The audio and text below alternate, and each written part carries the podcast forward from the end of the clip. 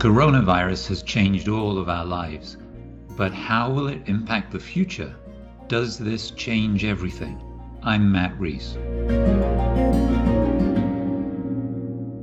On this episode of Does This Change Everything? Data privacy. Will the coronavirus cause governments or other institutions to track our data more deeply than they did in the past so that they can better track the infection?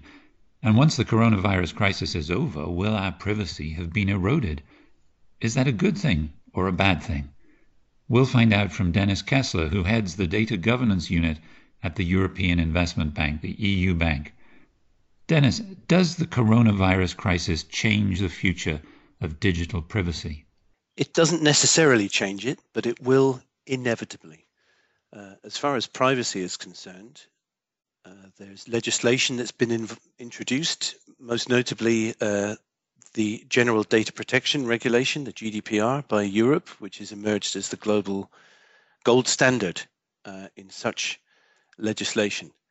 Now, there are a lot of people writing and concerned about the fact that the measures which need to be introduced to combat the spread of the virus involve increasing amounts of surveillance, increasing amounts of intrusion into people's private lives and their movements, especially through the tracking applications uh, that are being developed to be installed on people's smartphones. Now, this shouldn't cause a concern because everyone is going to be agreeing that the preservation of life and public health is absolutely the priority. But the big question uh, is what will happen afterwards. And once a lot more safeguards have been uh, eroded or compromised, once a lot more personal data is in the hands of governments and private corporations, what will happen to it? One of the uh, medical experts on another of the episodes in this podcast series said that he hopes medical treatment will become more digitalized because it'll help doctors deal with pandemics as well as other diseases uh, in a very quick, efficient way.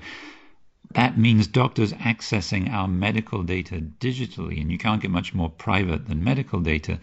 Do you think it's inevitable that we are going to have to accept a broader digitalization of our privacy? I think it is inevitable, but the, the real question is not broader digitalization of privacy, but about aspects of our lives, all aspects of our lives, all the, the ways in which we live and the services we consume and the services that are provided to us. Data protection, data privacy protection, and the legislation and regulations are in place to make to try to make sure uh, that these services can be provided in ways that don't compromise uh, our privacy, but we still seek to find the balance with uh, all the benefits that we get. So we, we take for granted interacting with our banks online, shopping online, storing personal documents, storing photos, uh, consuming music. All of those activities leave leave traces, and that's not even to mention uh, social media.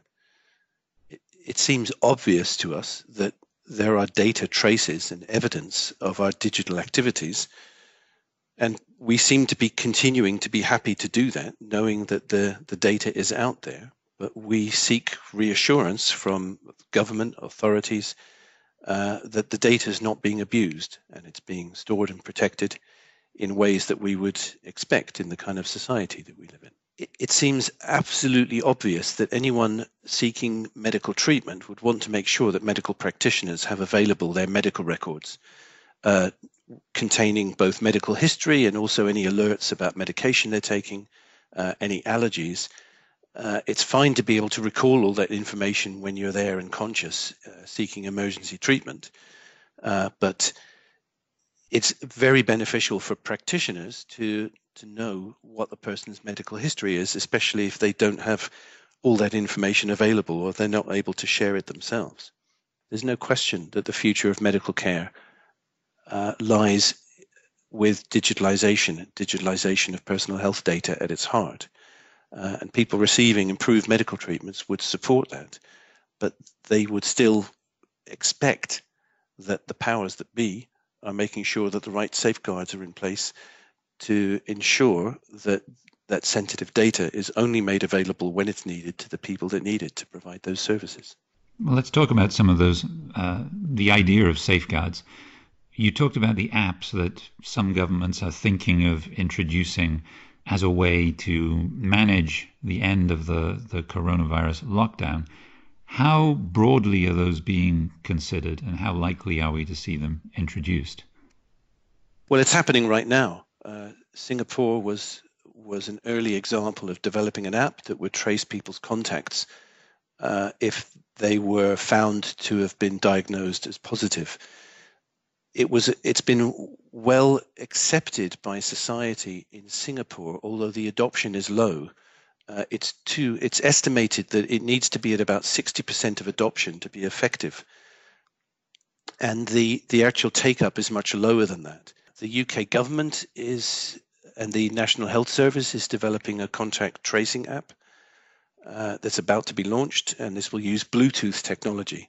The idea being uh, that if someone is found to be positive, they can find out who had recent contact with that person uh, and notify them so that those people that might not be experiencing any symptoms to find out if they can get tested and if so start self-isolating it's generally accepted by epidemiologists and medical professionals that this is the key. Quick contact tracing is the key to containing the virus. The challenge is what will happen to all the data? Firstly, what kind of data is being captured? Is it personally identifiable data that can then be used by private companies in the future to identify a person's movements uh, and their what they consume, where they've been, what they like to do? uh, and how long will it be kept and used for what purposes?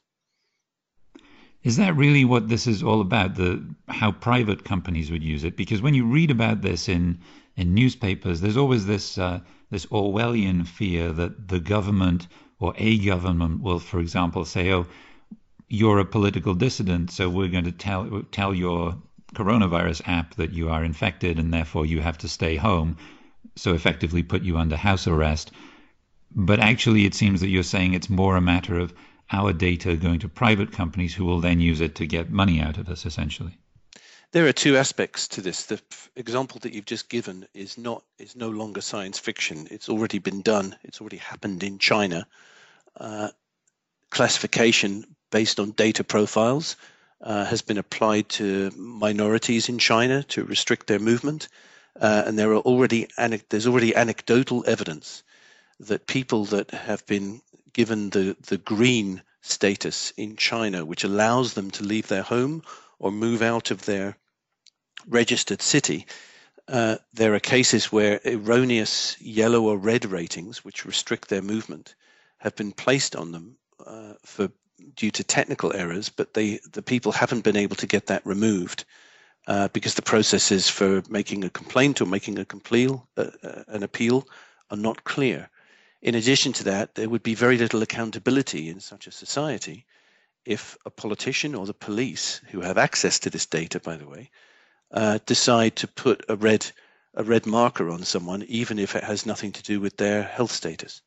So these are not just fears about the future. This is happening now in parts of the world. The question is, what are the safeguards to prevent those steps being introduced in supposedly Western liberal democracies if the platforms and infrastructure is already being built uh, and adopted by citizens. Well, so there we, we're talking now about the a time of, of emergency, but once the threat of coronavirus recedes, as we hope it will, will it be possible to roll back these changes in the privacy of our data, or should we even want to roll them back? Well, the, the desirability is is clear. Once you, you began by asking about the uh, our data being in the public domain. And the whole point of GDPR and similar legislation, uh, such as uh, the California Consumer Protection legislation that was introduced uh, last year, but which is being increasingly uh, respected in other parts of the US. This is about making sure that individuals, consumers, citizens have control over what data is stored by private companies, how it's used, for what purpose, and their right to have it removed. If we lose control of that, then the data, our personal data, becomes able to be used by not just governments, uh, but for private organizations for reasons that are driven by profit. Now, people will accept these if they feel that they're getting some benefit, at least to some degree. Uh, but when it comes to the motivations of private companies, there's an incentive to get insights into personal data uh, for, for profit purposes. So, for example, if there were aspects of your lifestyle uh, that you don't didn't want to be disclosed to an insurance company, but an insurance company could find out that they could uh, put you into a category of someone that was higher risk for something, uh, you could end up being charged uh, higher insurance premiums in a ways a way that hadn't been disclosed and wasn't transparent. Uh, private companies seeking to hire hire candidates or select candidates for a particular job could get access to personal data, your private history, your private activities that you hadn't authorized, but they could use that to influence their decision about the kind of person that they wanted working. So the goal of this this legislation is to let people control what data gets shared, what can be done with it, and what can't be done with it, and their right to have it withdrawn uh, from unauthorized use. Let me ask you about when this goes wrong. Just this week in Wales, 13,000 letters were sent out to uh, to the wrong address, telling people um, you're at risk of uh, coronavirus and therefore you can go to the front of the line at the uh, supermarket, things like that. And they were sent to to the previous address at which those people had lived. So out of 80,000 letters that were sent out, 13,000 went to the wrong place. And the government uh, said, uh, oh, we're sorry about that. How often does that kind of thing happen and how damaging is it to our privacy? Uh, the question of the question of how often it happens is is hard to answer, but the regulations that are in place, and, uh, and let's just talk more widely about a culture in which organizations or even government departments are more accountable for what they do with personal data. This means that such incidents are supposed to be reported, they're supposed to be disclosed to a data protection uh, authority in the government. Uh, most most governments have one, and GDPR says that you that organizations and indeed authorities need to have a responsible officer. Uh, these such breaches need to be reported and disclosed within a particular time frame, and there are penalties for for not doing so.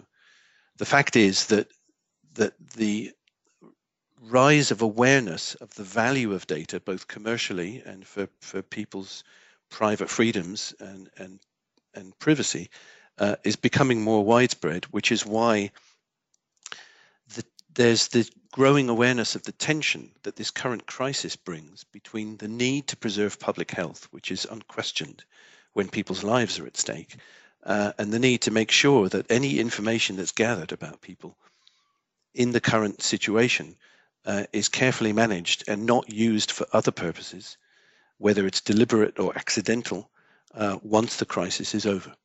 Well, let's look at that. What effect might these changes have on everyday life for citizens once this is all over? How much will our data privacy have changed? Well, we can expect that the use of these of these contact tracing apps is going to be extremely widespread starting right now.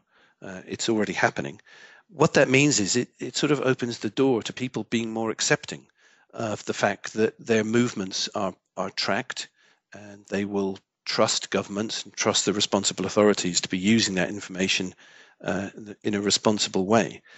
But if you think about the way in which the use of social media has exploded, exploded, people share and take for granted sharing more and more insights into their private lives on a forum and using a platform and infrastructure where they don't know who has access to the data, they don't know where the data is being stored, uh, very few people, unless they're brilliant technical specialists, understand the complexity of the uh, infrastructure that Facebook uses uh, to manage its services, let alone Amazon with all of the, another example, eBay of all the shopping activity. What this opens the door for is people being more accepting of sharing more and more information and using more and more applications, uh, which are being offered ostensibly to make their lives easier. And I'm I'm no different from anyone else in enjoying the benefits of these services, especially when we're in this lockdown environment. Uh, it's hard to imagine how difficult this experience and how different this experience would be uh, if it was 15 years ago when we weren't able to take for granted having all these facilities. Uh, but the danger is that people start to accept the fact that they carry around a smartphone which has these tracking applications, uh, but they're not paying attention and there isn't enough scrutiny applied to what's happening to that data and who has access to it and the purposes that the, the insights are being used for. As an extreme case, there are already situations in China, and try to imagine try to imagine this where the smartphones that we have, the applications that we're talking about, we have these by choice. No one is forcing us to have them. When we talk about a smartphone, it's it's not really a phone. It's an incredibly powerful handheld computer that just happens to still have uh, a phone facility built into it. Some of our grandparents, uh, we've given them simple phones that actually have numeric keys on them that just make phone calls and do nothing else. Uh, but in parts of China, uh, there are situ- places where people have to have a smartphone. They're not being asked whether they want it or not. They have to have it so that their movements are tracked. Uh, there's a very nice article that was published on uh, the BBC News website, uh, which is an anecdotal tale about a, a student who was confined under lockdown uh, in his apartment in Taiwan.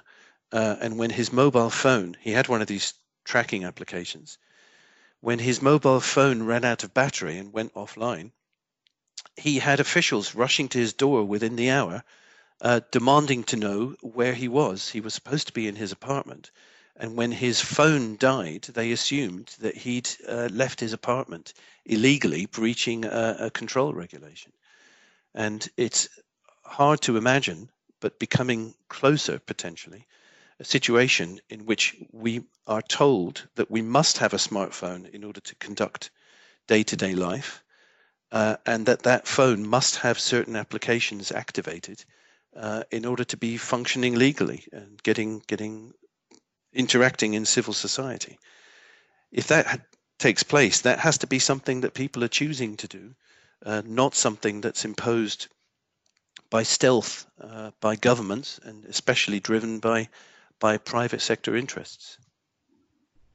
In all this, what role can the European Investment Bank take, do you think? This is a very important question because the EIB is one of the high profile European institutions that, especially as a member of the Eurogroup, is emerging as one of the key players in the rescue plan that is being uh, put together to try to help the European economy to recover.